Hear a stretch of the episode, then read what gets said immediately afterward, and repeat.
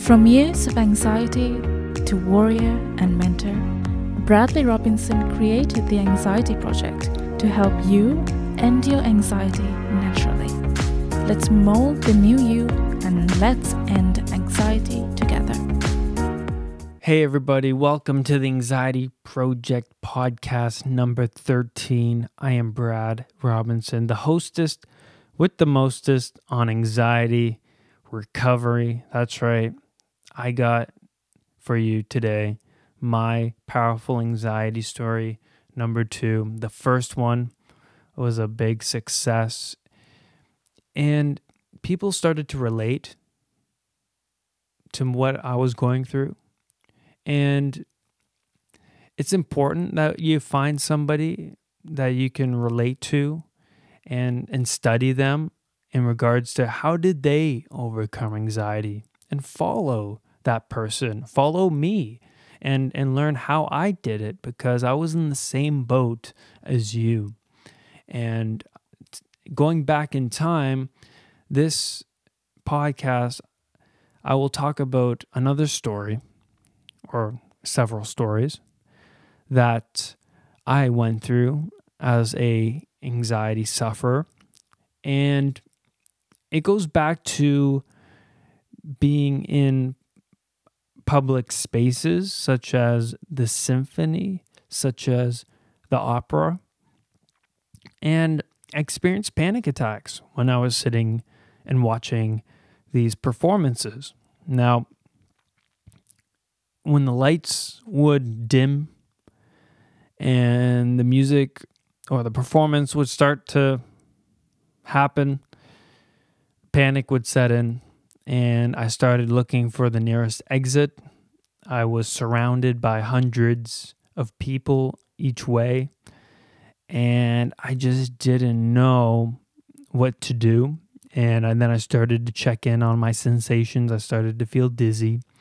I started to feel like my stomach was all ooey, you know what I mean? Like you're gonna throw up. And I was afraid. What if I threw threw up? What if I have to run out of here? What if I'm having a heart attack? What if I faint? And it just the the cycle goes on and on and on in my head. And it's just I'm so internal. I'm just trying to focus on the performance, but it's it's so debilitating the sensations. And it comes down to the fear of uncertainty. Anxiety sufferers like to be certain. They they need to be certain. They need to know that they won't die. That's why they go to the hospital a lot, get themselves checked up.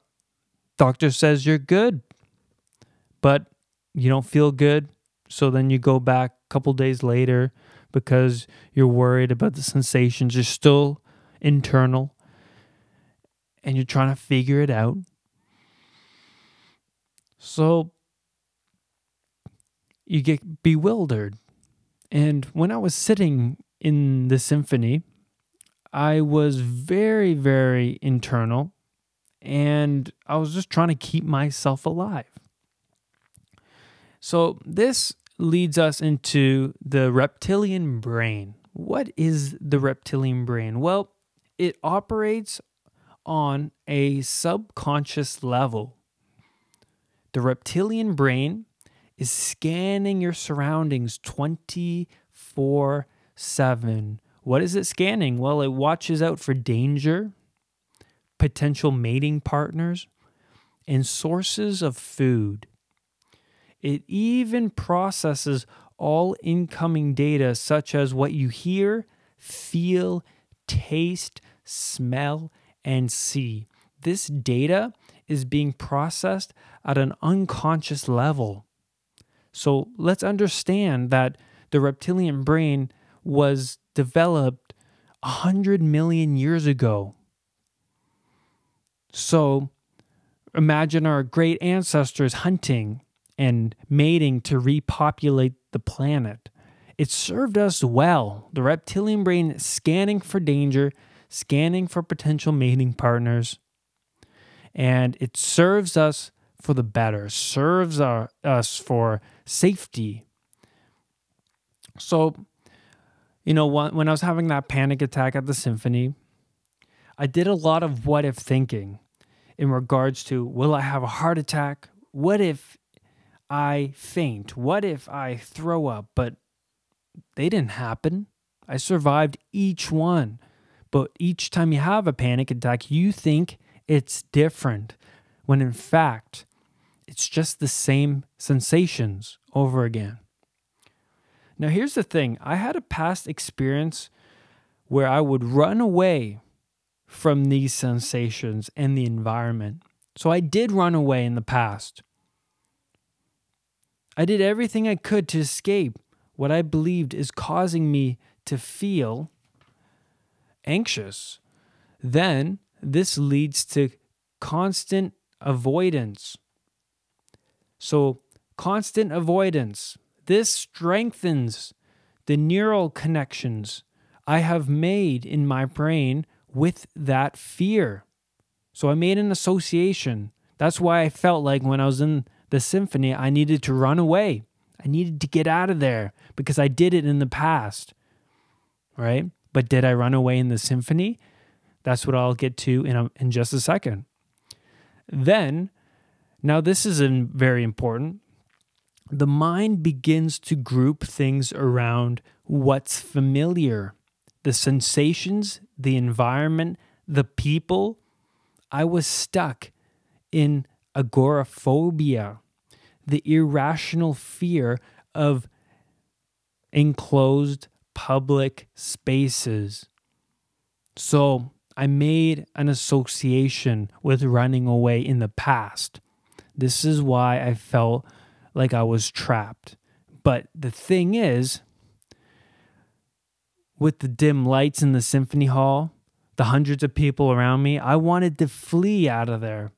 But I was in a transition. I wanted to be more than a worried and anxious person. So I started to counter my behavior in this moment of fear. That's why I didn't run away. I was countering the the fear. I was changing what how I perceived it. Even though I was having a panic attack, I was in a transition. So I didn't run away. So this, in time, made me more used to the environment. I was telling my brain that there is nothing to fear. Instead of fleeing away from the fire, I ran towards the fire. This, in time, helps the mind connect the idea that there is no threat. This is flowing. To flow and go with your sensations rather than running away. To start using rational thinking to counter your panic. So, in the symphony hall, in the opera, what did I start to do? I started to think like this My sympathetic nervous system is activated. That's why I feel lightheaded and dizzy. It's a natural bodily response and shows that my body is, in fact, in good working order. I also said to myself, it is a known fact that fainting never occurs while in moments of panic. I will be fine. I have fact in there. So, what is that telling my subconscious mind? I'm using rational thinking to calm my sympathetic nervous system, which is highly activated. I feel dizzy, I feel nauseous, and all that stuff. I wanted to run away. But by not running away, I'm sending different connections to my subconscious. I'm letting my subconscious know hey, there's nothing to fear in this moment. And did I survive? After I left the performance, I said to myself, I survived. Look, look what happened. even though I felt like hell, even though I wanted to die and run away and and I wanted to not be here in this scary moment, I still survived and that was a breakthrough. Huge huge breakthrough. So remember that the reptilian brain is the driving force. It's the trigger. The mammalian brain, which I will go into the different brains in another podcast because that's a broad topic. But for now, I'll give you a quick summary. So, the reptilian brain is the drive, the trigger. The mammalian brain is the response or the motions, right? The emotions caused by the reptilian brain, you know, you know, scared, anxious, um, um, sad, you know. And the neocortex is the rational th- response. So the neocortex is what we need to get activated more. You know, it's not as advanced as the reptilian brain. So we can't let our reptilian brain, we can't let our subconscious run the show. We have to sh- prove to our subconscious that hey, this it's nothing to fear and start attaching fact to it. You know, I've had these sensations before and they didn't kill me. I've I've been at a symphony. I've I've been here. I had this panic attack before. The same sensations, but I survived.